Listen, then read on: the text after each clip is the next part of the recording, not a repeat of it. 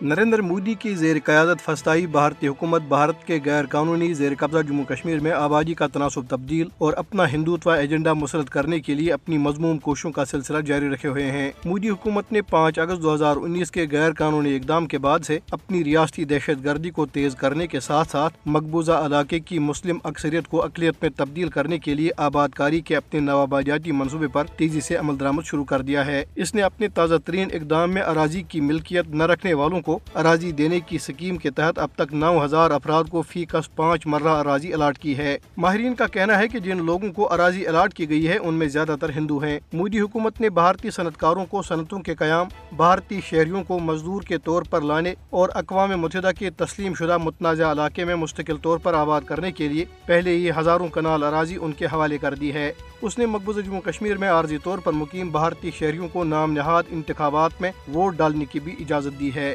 کل جماعتی حریت کانفرنس اور علاقائی سیاسی جماعتوں، people's Democratic Party, National Conference اور کمیونسٹ پارٹی آف انڈیا نے موقف اختیار کیا ہے کہ یہ سکیم مودی حکومت کے کشمیریوں کو ان کی زمینوں اور گھروں سے بے دخل کرنے کے منصوبے کا حصہ ہے۔ کل جماعتی حریت کانفرنس نے سری نگر میں ایک بیان میں عالمی برادری پر زور دیا ہے کہ وہ جموں کشمیر کے متنازع علاقے میں بھارت کے غیر قانونی اقدامات کا نوٹس لے اور بھارت پر دباؤ ڈالے کہ وہ اقوام متحدہ کی متعلقہ قراردادوں اور کشمیریوں کی امنگوں کے مطابق تنازع کشمیر کو پرامن طریقے سے حل کرے۔ دریاسنا مولوی بشیر احمد عرفانی، فیاض حسین جعفری، سید سبت شبیر کمی فریدہ بہن جی Democratic Political Movement Jammu Kashmir Kashmir Freedom Front اور جموں کشمیر امپلائیز موومنٹ سمیت کل جماعتی حریت کانفرنس کے رہنماؤں اور تنظیموں نے اپنے بیانات میں مودی حکومت کی طرف سے حریت پسند تنظیم، ڈیموکریٹک فریڈم پارٹی پر پابندی کی شدید مذمت کی۔ انہوں نے کہا کہ ایسے مضموم ہتھ کرنوں سے تحریک آزادی کشمیر کو دبایا نہیں جا سکتا اور کشمیری عوام اسے ہر قیمت پر اپنے منطقی انجام تک پہنچائیں گے۔ پیپلز ڈیموکریٹک پارٹی کی صدر محبوبہ مفتی نے سری نگر میں صحافیوں سے گفتگو کرتے ہوئے کہا ہے کہ نریندر مودی کی زیر قیادت بھارتی جنتا پارٹی نے گزشتہ ایک دہائی کے دوران بہت سے نتھو رام گوڑ سے پیدا کیے ہیں۔ آر ایس ایس رکن نتھو رام گوڑ سے موہن داس کرم چند گاندھی کا قاتل تھا۔